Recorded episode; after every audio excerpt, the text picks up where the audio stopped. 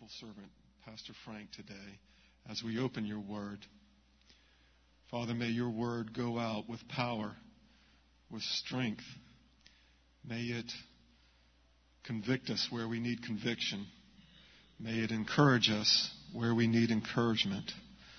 But Father, most importantly, may it change lives.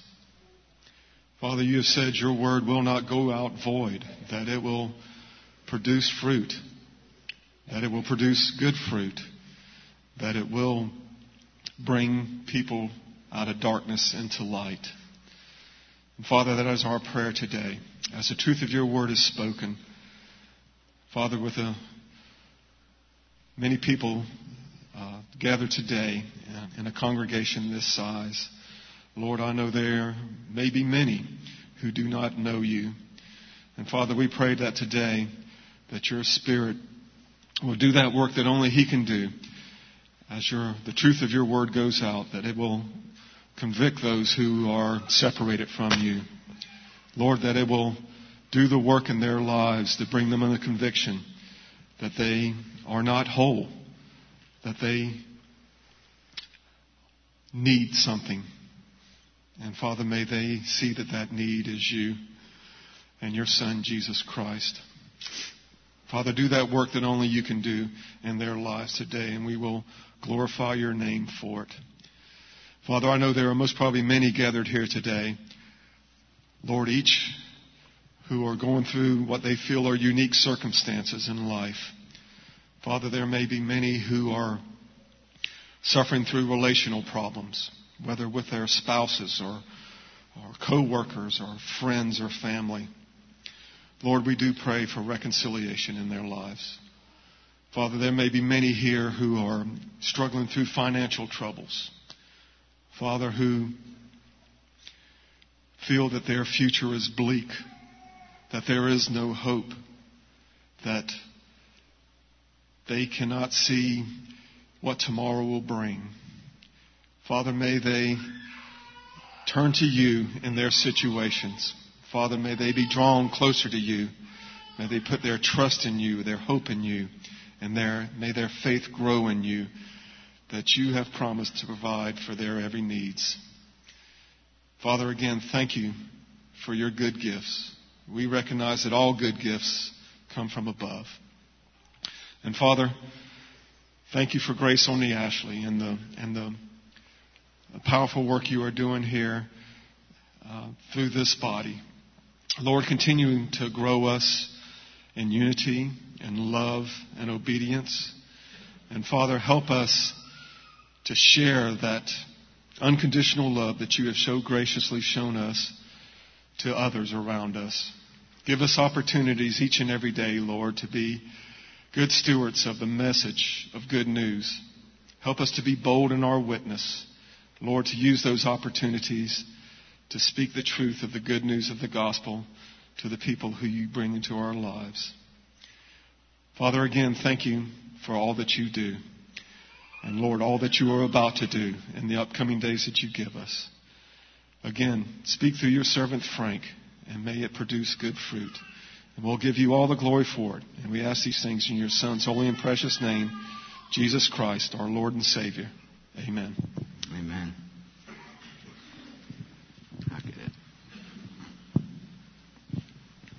Turn your Bibles, please, to John chapter 8.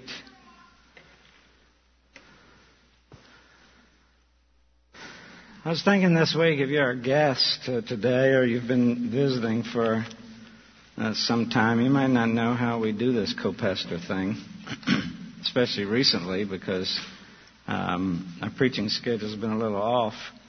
Um, typically, um, Pastor Greg and I go two weeks on and two weeks off. That gives you a break from somebody.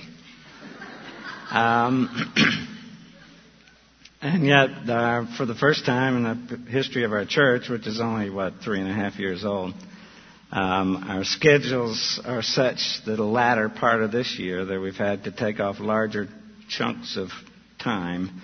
And so he's shared through all of um, chapter 8 for the last four weeks or so, maybe part of seven before we got to that.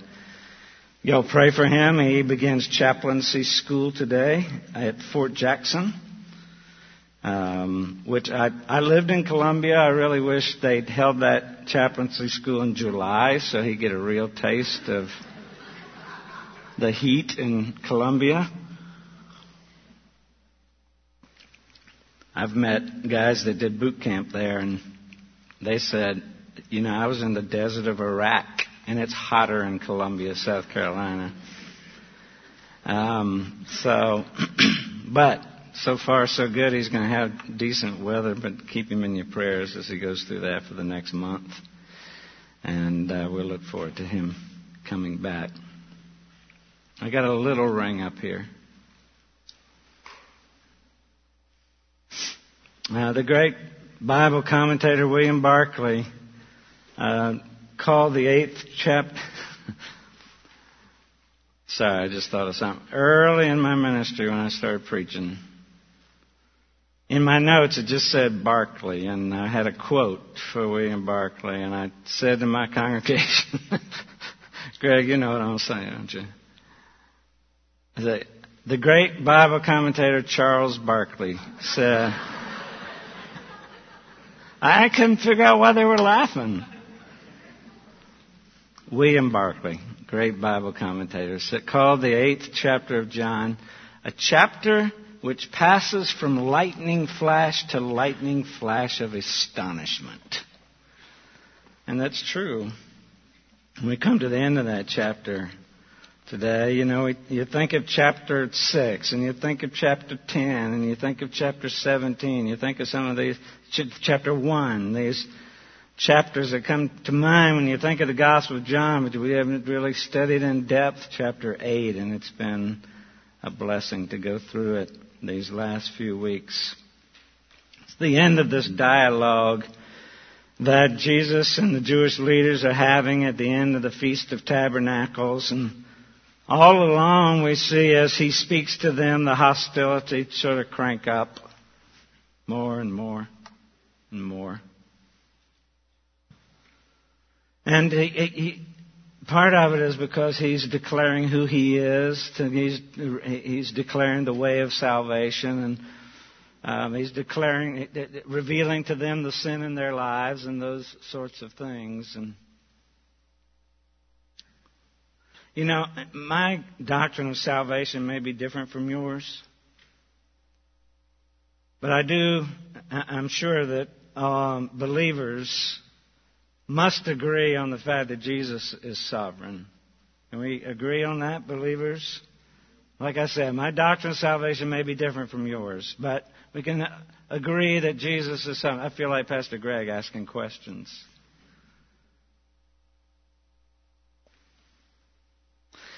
And you don't have to believe the doctrine of salvation as I believe it, but you must be saved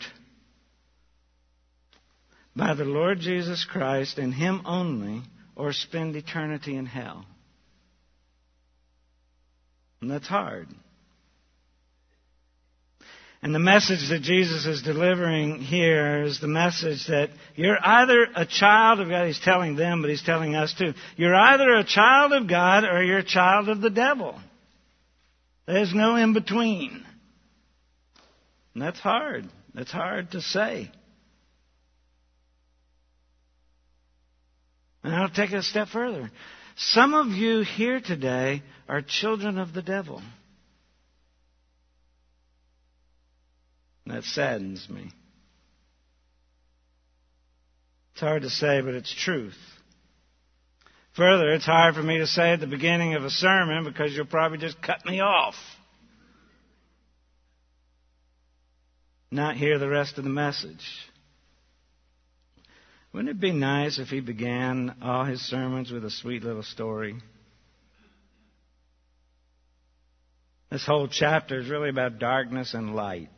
This, this entire gospel is about light and darkness. Those are the only two options.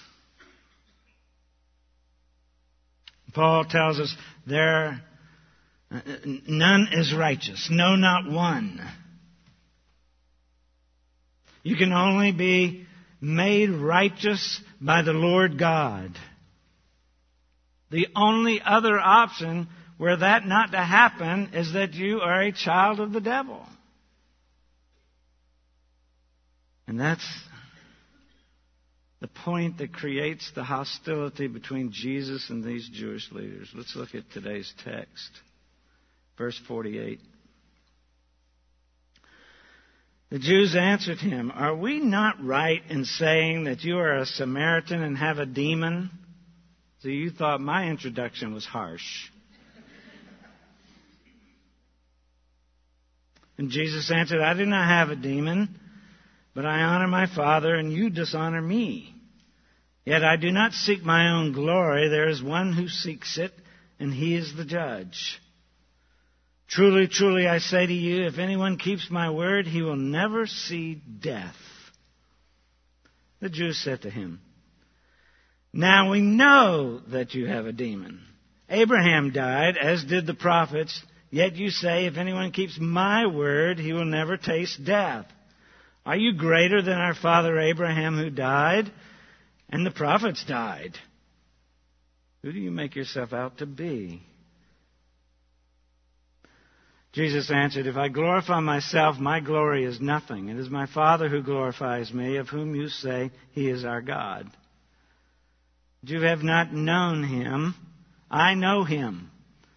If I were to say that I do not know him, I would be a liar like you, but I do know him and I keep his word. Your father Abraham rejoiced that he would see my day. He saw it and was glad. So the Jews said to him, You're not yet 50 years old, and have you seen Abraham? Jesus said to them, Truly, truly, I say to you, before Abraham was, I am. So, they picked up stones to throw at him. That's the penalty for blasphemy death by stoning. But Jesus hid himself and went out of the temple.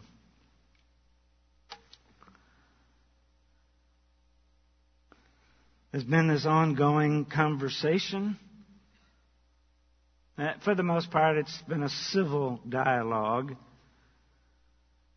and that's how it works. You know, you've all been a part of something like that. You talk and you disagree and you explain yourself. But then when things aren't settled, it goes to another level. It gets a little emotional. And then you begin to argue and you express your disagreement in a more heated conversation. And then there seems to be some sort of an impasse and the emotions have risen as high as they can rise. And then you resort to what? Name calling. And here we are. You're a Samaritan, as if that's bad. You have a demon. And at the end of all of that, sometimes that dialogue turns into violence. And that's what we see here. We see the truth about Jesus' preexistence, his relationship to Abraham, his own deity, and the more truth he speaks about those things, then the heat is increased in this conversation. And the more truth and light about Jesus that is revealed and it comes from his lips, the more error and darkness of the false religion rises up and attacks. The truth of chapter 1 verse 5 is portrayed here. The light shines in the darkness and the darkness has not overcome it. You can see that, can't you? Just curious. You see, every religion claims to represent God on some level. And Jesus is saying every other religion just really represents Satan. He's making it clear here in this passage, and it's clear today.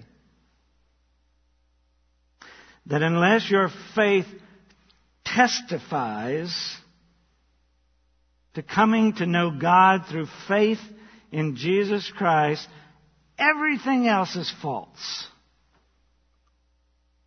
Or as Jesus put it, a lie. We saw that in verse 44.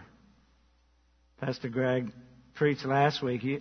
You, are of your father the devil, and your will is to do your father's desires. He was a murderer from the beginning and has nothing to do with the truth because there's no truth in him. When he lies, he speaks out his own character, for he is a liar and the father of lies.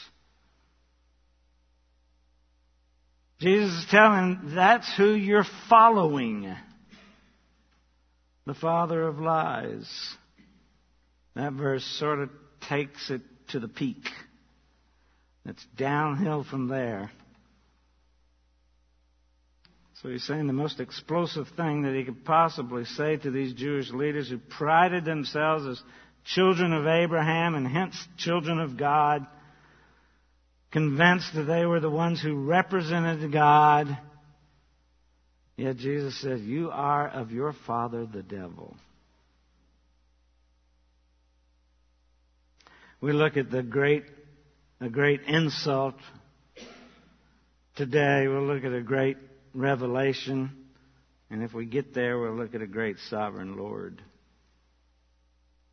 First, we see that attack.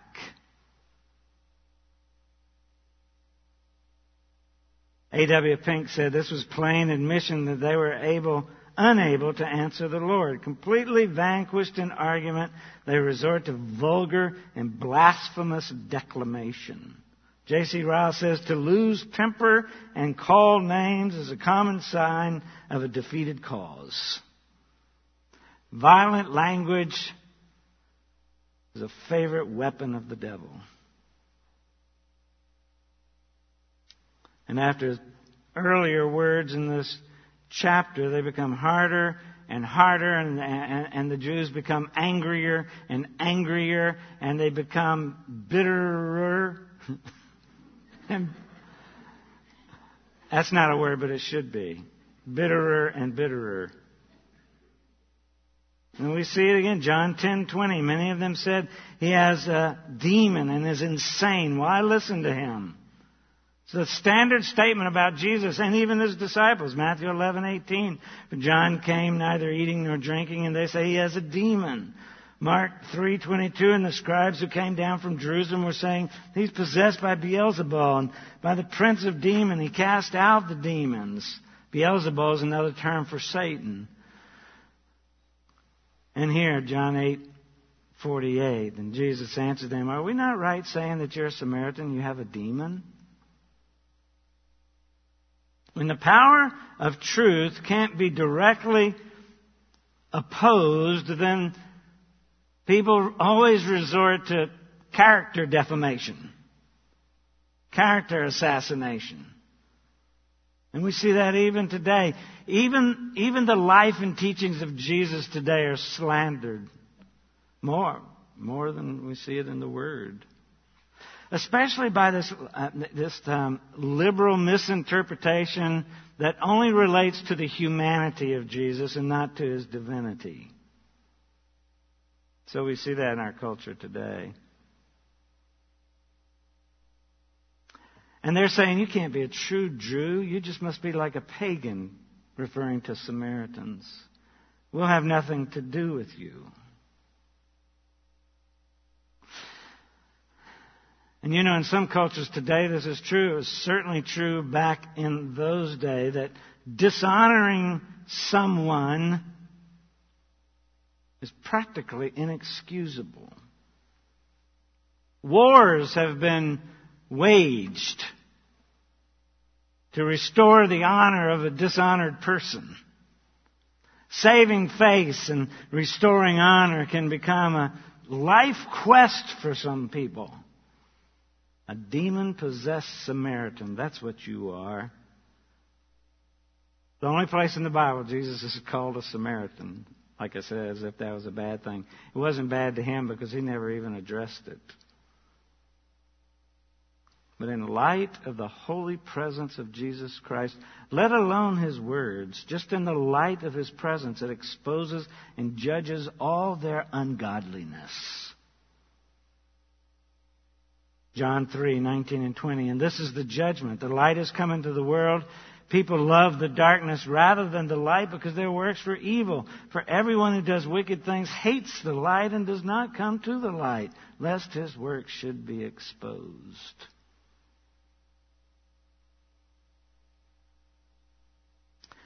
And that's more reason why it's impossible for us to be neutral about Jesus Christ, isn't it? Can't be neutral about Christ. The reason that we're not neutral is because that our, our very natures have a definite bias toward hating God. And then when the Holy God appears before us in the form of His Son, it's impossible for our response to be neutral. When Jesus confronts us, even without saying a word, we stand condemned in the purity of His holy presence.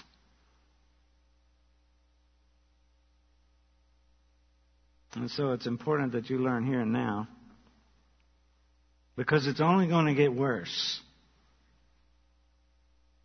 We should not be surprised as believers when we're attacked. Darkness hates the light.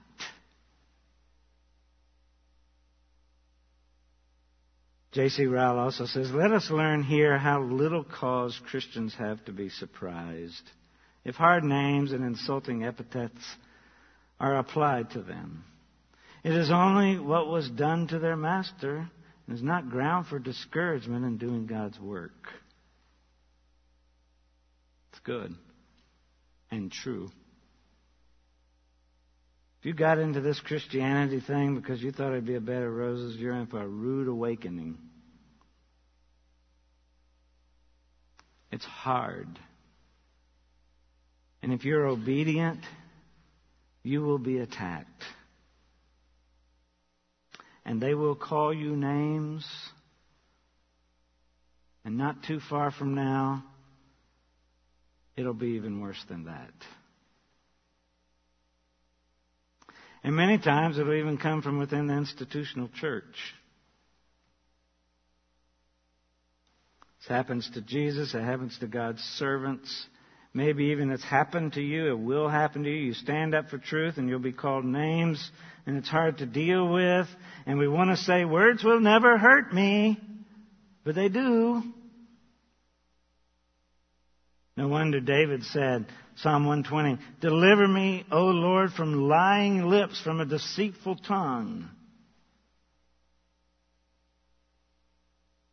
And I think my last Ryle quote so as long as he serves the world and walks in the broad way, little is perhaps said against him.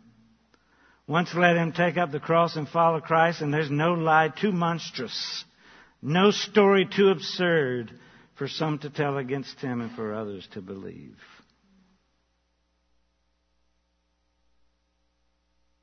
And so Jesus defends that attack. I'll paraphrase it for you. He says, in saying that I have a devil, that's not true. I'm simply honoring my Father, delivering His message to the world. And your attacks are dishonoring me and in turn dishonoring my Father. Your insults not only hit me, but they hit my Father as well. Then he addressed the Samaritan thing. He, he, he denies the second attack that he has a demon and adds that he honors the Father. Someone who's controlled by the devil is a liar, but Christ has told them the truth, is what he's saying. Someone who's prompted by the devil is going to flatter man. But Christ has talked about their fallen nature and the sin in their lives. Someone who's serving the devil is just full of pride. Seeks his own honor, seeks his own fame, but Christ sought only the honor of the Father. And notice how calm he is. This has been going on for some time, this dialogue. And he, he's God. He knows it's getting worse. Notice a good lesson for us. Notice how calm and self controlled he is in answering these questions. How dignified the response is, how simple the answers are, how solemn the answers are, how unruffled he is, how patient he is with his attackers. Be patient with your attackers.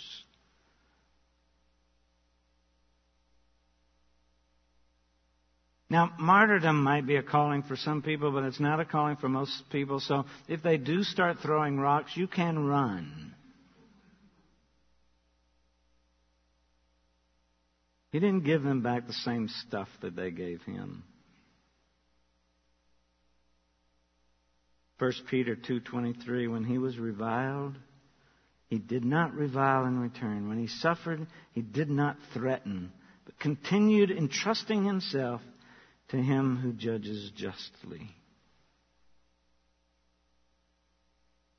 if I was seeking my own glory I'd be saying things that wouldn't tick you off so much.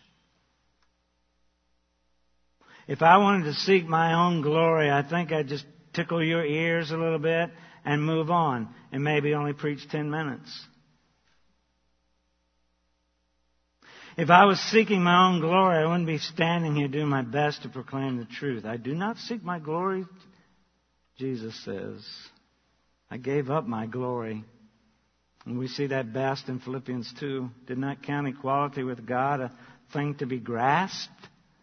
Emptied himself, taking the form of a servant, born in the likeness of man, being found in human form, humbled himself by becoming obedient to the point of death, even death on a cross. I do not seek my own glory.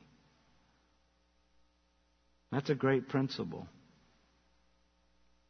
Great principle for all of us today true messenger of God will never seek their own glory. That's a great way for you to judge those who are preaching and those who are te- teaching. They only seek to glorify God. And you're evaluating preachers and teachers and self-appointed prophets and apostles. You can even evaluate them by the names that they call themselves. Prophets and apostles as if they exist. There's just one who seeks it, and he is the judge, Jesus says. Secondly, we see a great revelation, which continues a conversation that Pastor Greg talked about last week. Truly, true, verse 51. Truly, truly, I say to you. Now, it's truly, truly. He says this 25 times in the Gospel of John. That means wake up, listen, pay attention. This is important. Truly, truly, I say to you, if anyone keeps my word, he will never see death. Isn't that a great promise? Right here in the middle of all this hostility, right in the middle of all this grief that he's getting from the Jewish leaders, right in the middle of what he knows is going to become maybe a physical encounter, he's got a word of grace. If anyone keeps my word, He'll never see death. The Jews said to him, Now we know you're nuts. No, they didn't say that. Now we know that you have a demon. Abraham dies, did the prophets, yet you say, If anyone keeps my word, he'll never taste death. They didn't use the same word, by the way. Are you greater than our father Abraham who died and the prophets died? Who do, who do you make yourself out to be?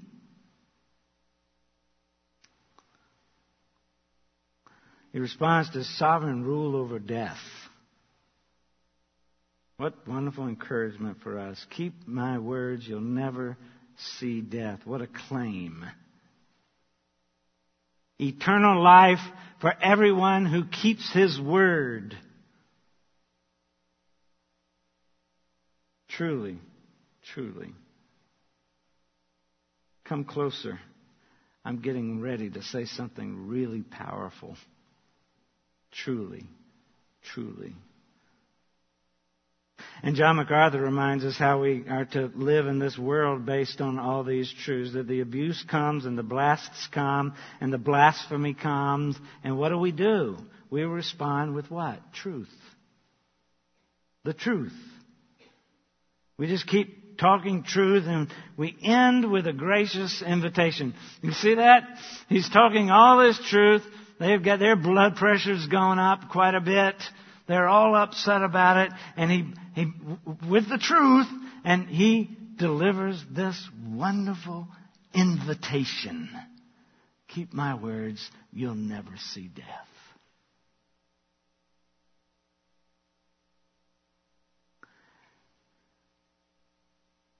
For, uh, for, important for us to remember this is for those who keep his word. We can't ever apply this verse to people who simply profess Christ outwardly. Those who are active in church, those who prayed the prayer, but are not true believers. Who are the true believers? Well, Pastor Greg shared that message with us last week. Um, turn back to verse 31. True believers are those who abide in Him Abide in Christ. Go ahead and put them all up, JP. Hear, comprehend, believe the truth, experience true freedom, live lives marked by obedience to Christ. Love Jesus. I love it too when you can steal somebody else's slide. You see that? Verse 31 said to the Jews who believed in him, it wasn't deep, true belief. If you abide in my word, you're truly my disciples. You'll know the truth, and the truth will set you free. And they answered, We're the offspring of Abraham, never been enslaved to anyone. How is it that you say you'll become free? Jesus answered them, Truly, truly, I say to you, everyone who commits a sin is a slave to sin.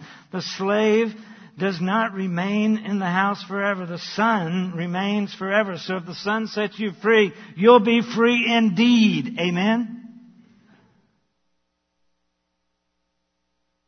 Those are the ones who keep His word who keep it, who believe it, who receive it, who obeys it, who lives by it, remaining and abiding in His Word, holding fast to His doctrine and His teaching. That person will never ever see death. George Beasley Murray, great old professor at Southern Seminary, the assurance relates to life which physical death cannot extinguish. So to the death of the Spirit, the believer receives eternal life, i.e., the life of the kingdom of God, over which death has no power and which is destined for resurrection. And so he's saying, whether you hear me or not, whether you choose me or not, I'm telling you the truth that anyone who receives, who believes, who keeps my teaching will never see death. Listen to me. Despised and rejected as I am by you, life or death, heaven or hell, blessing or cursing, all hinge on you receiving my message, the message I proclaim to you, because I am the way, I am the truth, and I am the life.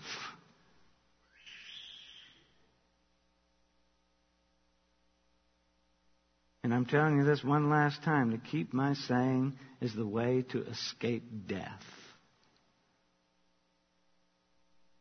John 6:47 Truly truly I say to you whoever believes has eternal life.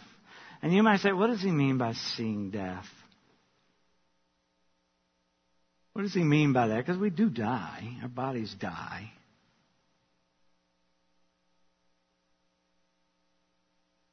Uh, John MacArthur did have a wonderful illustration about that. He was visiting a lady in the hospital who had just had major surgery and she was not going to live. And he said, What's going on through your heart and your mind? She said, Well, I'm just a little bit afraid. He said, That's understandable. You know, we've all heard that expression. Uh, I'm not afraid of death. I just don't want to be there when it comes.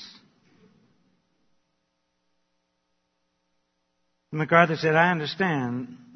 Let me just tell you in a simple way to explain it. You just had a big surgery, and when you went in, they got you all ready. They put a tube in your arm. Then they inject a little twilight sleep thing in there. And you just felt calm and you felt peaceful and you felt completely at ease. And next thing you know, you're awake. and it was over. That's how death's going to be for the believer. You suffer with your disease or struggle with this body and this life. Paul calls it this tent in which we groan.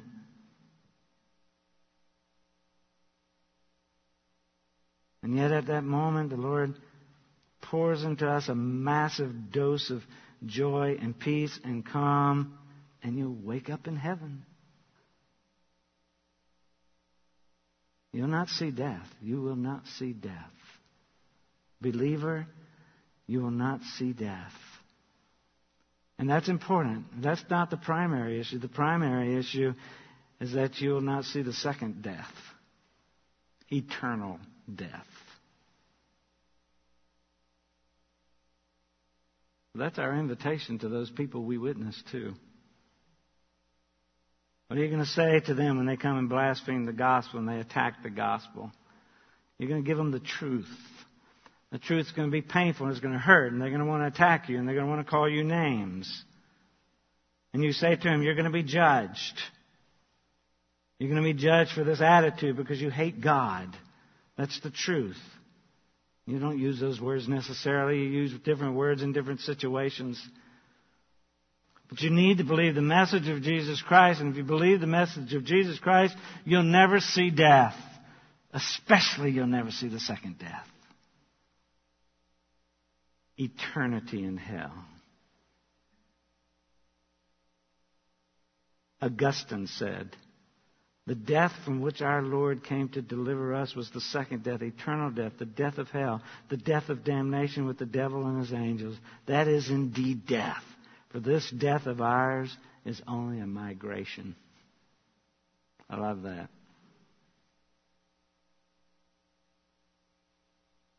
Jesus said to her in John 11:25, "I'm the resurrection and the life. Whoever believes in me, though he die, yet shall he live." And so they challenge him. You say those things, you'll escape death. Now we know you're nuts. Now we know you're deranged. Now we know you have a demon. This is proof. We saw this conversation begin back in verse 33 when they said we're the offspring of Abraham. Verse 37, I know that you're the offspring of Abraham, yet you seek to kill me because my words find no place in you. And they answered in 39, Abraham is our father, and this conversation's going on and on and on, and it stops for a little while, and then they pick it back up. Abraham returns to the focus in this ongoing dispute, except the intensity has been ratcheted up a little bit. See, Jesus challenges their morality based on their comparison with Abraham, and now he's made a claim for himself, which, if true, would raise Jesus Christ above Abraham. He was their father.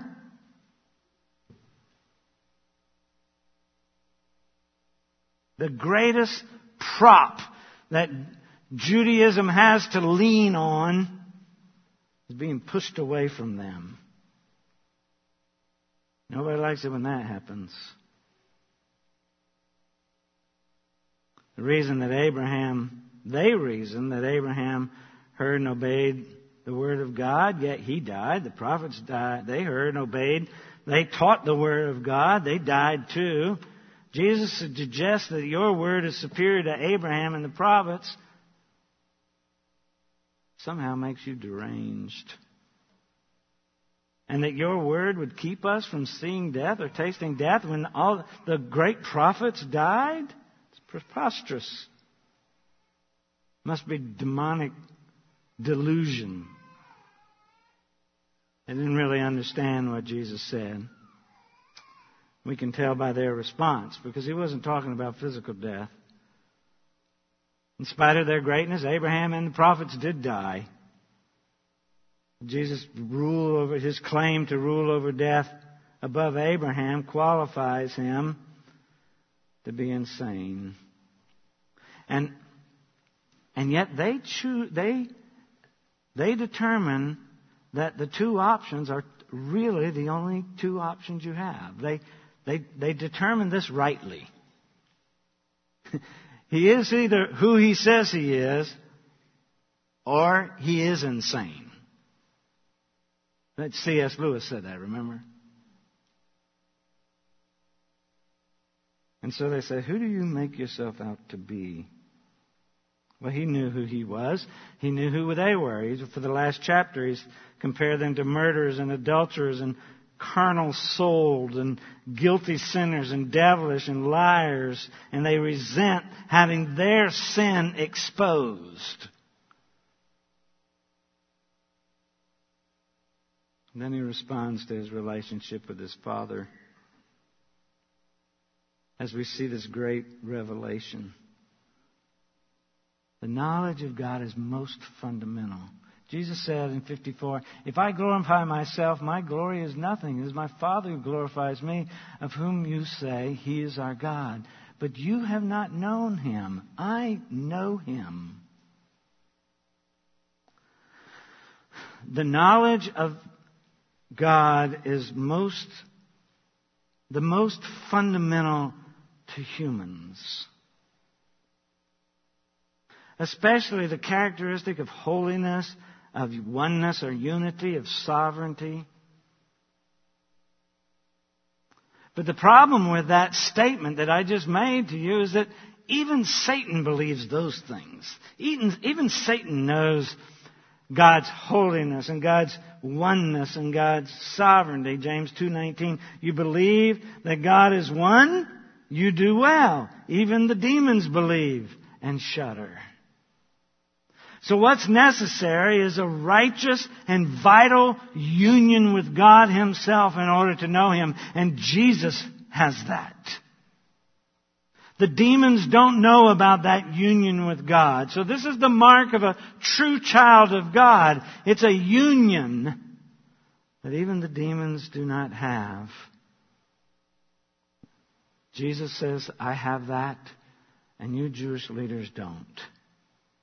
I don't honor myself. If I did, it'd be worthless. The one who honors me is the one who's commissioned me to speak the truth and to deliver you from death. My Father does this. The same Father you call your God, the God of Abraham, Isaac, and Jacob, who's put this honor on me that life or death depend on the keeping of my words. Believing on me. And we see that honor throughout Scripture. The Father loves the Son in such a way that He honors Him in all different settings. God honored Him at His birth by sending His angels to sing glory to God in the highest. For you is born this day. He honored him during the days of the early days of his life on earth by directing the wise men from the east to come and bring gifts and to worship him. He honored him at his baptism and he proclaimed him to be his beloved son in whom I am well pleased. He honored him at his ascension and exalted him at his own right hand. And he's going to honor him in the final judgment when every knee shall bow and every tongue shall profess that Jesus Christ is Lord to the glory of God the Father. Hallelujah.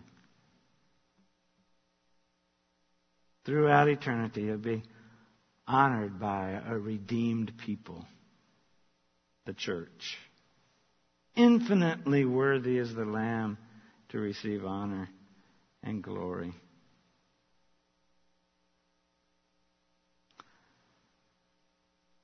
And your father, verse 56, your father Abraham rejoiced that he would see my day. He saw it and was glad. What does he mean by that? You, Every single commentator has different ideas of what he actually means by Abraham seeing Christ's day. Here's sort of a three part answer I think will be helpful to you. First, Abraham saw the day of Christ by faith. And this was not strange. You see, the Jews, or at least some of these Jews in their teaching, had some understanding that Abraham saw a messianic time. But then Jesus messed things up when he said that he would see my day.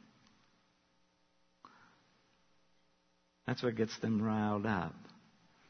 And so this was right so far. Abraham saw the day of Christ by faith in the promises of God. Those promise, what are those promises? We see that all through Hebrews 11. Hebrews 11:13. These all died talking about Abraham and the and the fathers. These all died in faith, not having received the things promised, but having seen them and greeted them from afar, and having now acknowledged that they were strangers and exiles on the earth. A couple of verses earlier, verse 10, for he was looking forward to the city that has foundations, whose designer and builder is God. Verse 16, but as it is, they desire a better country, that is, a heavenly one. Therefore God is not ashamed to be called their God, for he has prepared for them a city. And so by faith they look forward to the promises of God. That's number one. Secondly, Abraham saw the day of Jesus Christ in a type. What was the type? You know? Isaac. On the altar. Receiving him back from the dead, so to speak. Marvelous foreshadowing of, uh, of the Savior, of a Lamb being provided for God's people. So he saw him in the type. And then thirdly, just by special revelation, the secret of the Lord that He gives to those who fear Him, those who know Him, those who worship Him. There's no doubt that in the mind of God was He was pleased to show the Old Testament saints, Abraham and the prophets, the fathers and the prophets, much more of His covenant with them and we suppose that they possibly knew. Psalm 25 verse 14, the friendship of the Lord is for those who fear Him, and He makes known to them His covenant. And so saw, uh, uh, uh, Abraham saw the day of Jesus by faith in the promises of God. He saw in the type of, of this sacrifice of his son Isaac, and he saw by special revelation. So that's what he means. Your father Abraham rejoiced that he would see my day. Now, J.C. Ryle, I lied. One more J.C. Ryle quote. He saw many things, but through a glass darkly. We need not doubt. He didn't see it as we see it. And he could have explained fully the whole manner and circumstances of our Lord's sacrifice on Calvary, we're not obliged to suppose. But we need not shrink from believing that he saw in a far distance a Redeemer whose advent would finally make all the earth rejoice. And as he saw it, he was glad. Plain truth is we're not too apt to forget that there never was but one way to salvation, one Savior, and one hope for sinners. And that Abraham and all the Old Testament saints looked to the same Christ that we look to ourselves. And then lastly, we see this great sovereign Lord.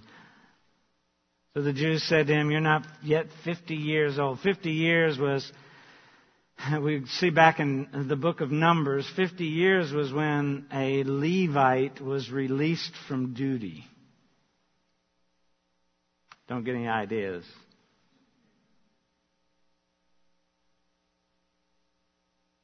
You're not 50 years old yet.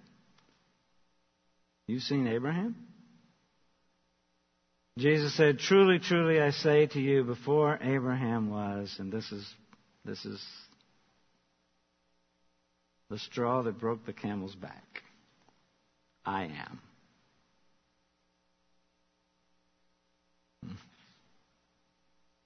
They understood his claim for, to pre-existence to Abraham because of what he said in verse 57. You're not 50 years, you're not old enough yet, and so this doesn't, this, this doesn't compute. And yet in verse 58, truly I say to you before Abraham was, I am. The most unqualified confession of Jesus Christ.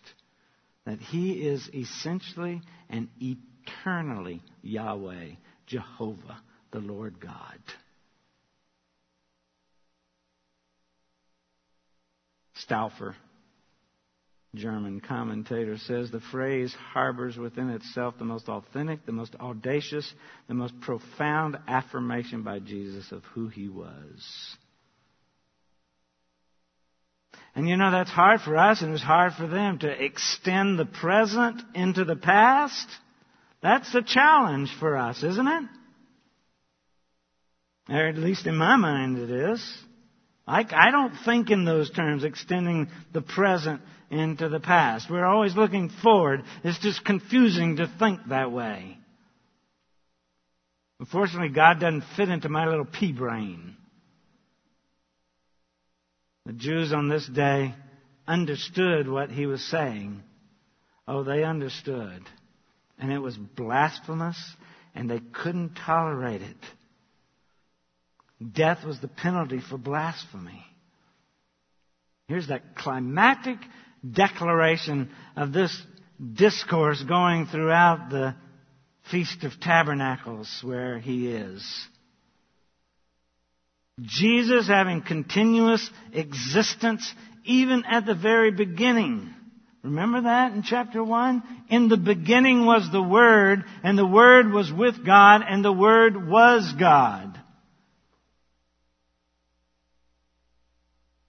Makes him higher, better, greater than Abraham, who was born in time. Jesus, the eternal, trumps the temporal Abraham. When Abraham was nothing, all things came into being through Jesus. When Abraham was nothing, Jesus was gloriously existing in the bosom of the Father. And he uses the name for himself that God uses for himself in Exodus. That's God's name. The Jews are thinking, you said, you called yourself I am. That's God's name. Moses say, I go to the Israelites, who shall I tell them sent me? And he says, say, I am that I am sent me the great I am. That's how John began. In the beginning was the Word, and the Word was with God, and the Word was God. And this is more than they can handle. Much more. And they pick up stones. Listen to this. They pick up stones to kill the very one who delivered them from captivity in Egypt.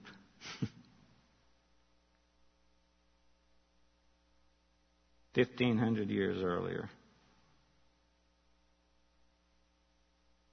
And the fact that they picked up stones means they understood exactly what he was saying.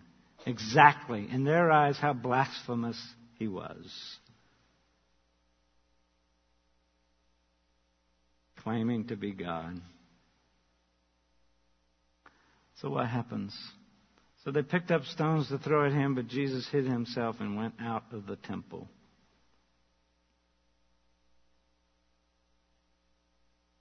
How could that happen? I'm sure if you all picked up stones right now to throw at me, I couldn't get out of here before at least I got hit by one.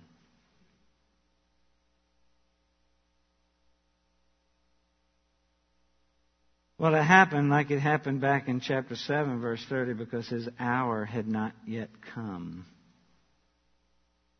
Remember, Jesus' enemies could not do anything to him until his hour for suffering had come.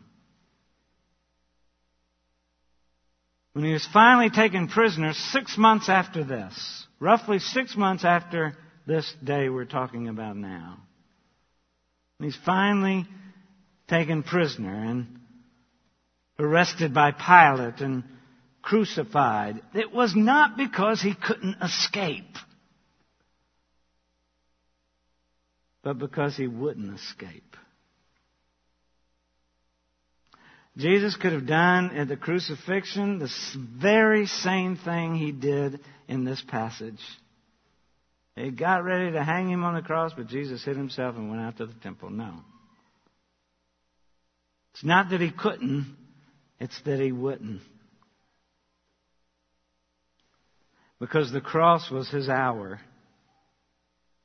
And in your place, it was as if he just laid on that cross himself because he could have escaped. He laid on that cross himself and he drove the nails all by himself.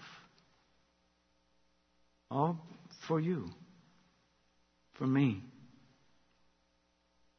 Remarkable theme through this whole chapter is very strong here at the end. Jesus is in perfect unity with the Father because he himself is God. And those who reject Jesus reject God because they have rejected their spiritual parentage. And because their spiritual parentage is not of God. Your spiritual parentage is of utmost importance to you. And it's only revealed by your response to Jesus Christ. Do you hear me?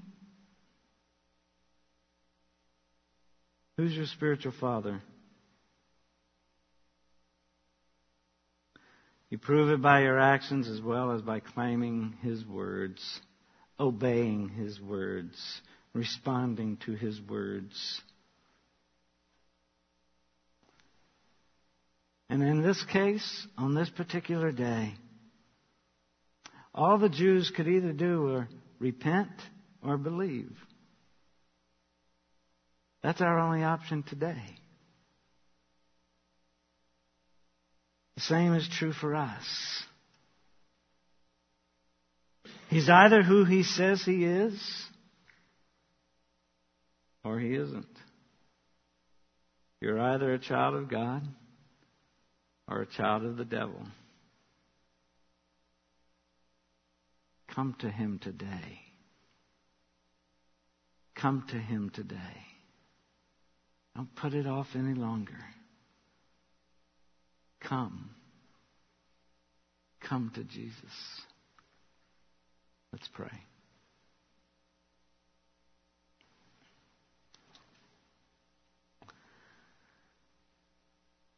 In a moment, we'll sing a hymn. During that hymn, our elders will be in the back. If you have questions, you need someone to pray with you, you want to come to Jesus and talk to somebody about it, I encourage you to make your way back there during this song.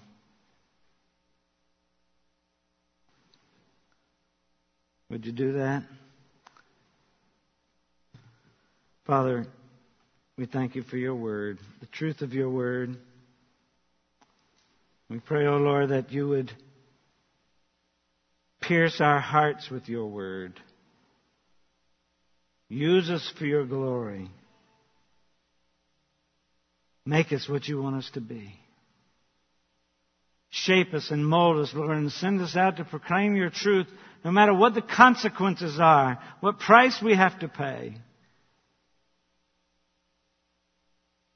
Proclaim through us your great truth. In the name of Jesus we pray. Amen. Mist. Mist. Mist. Mist.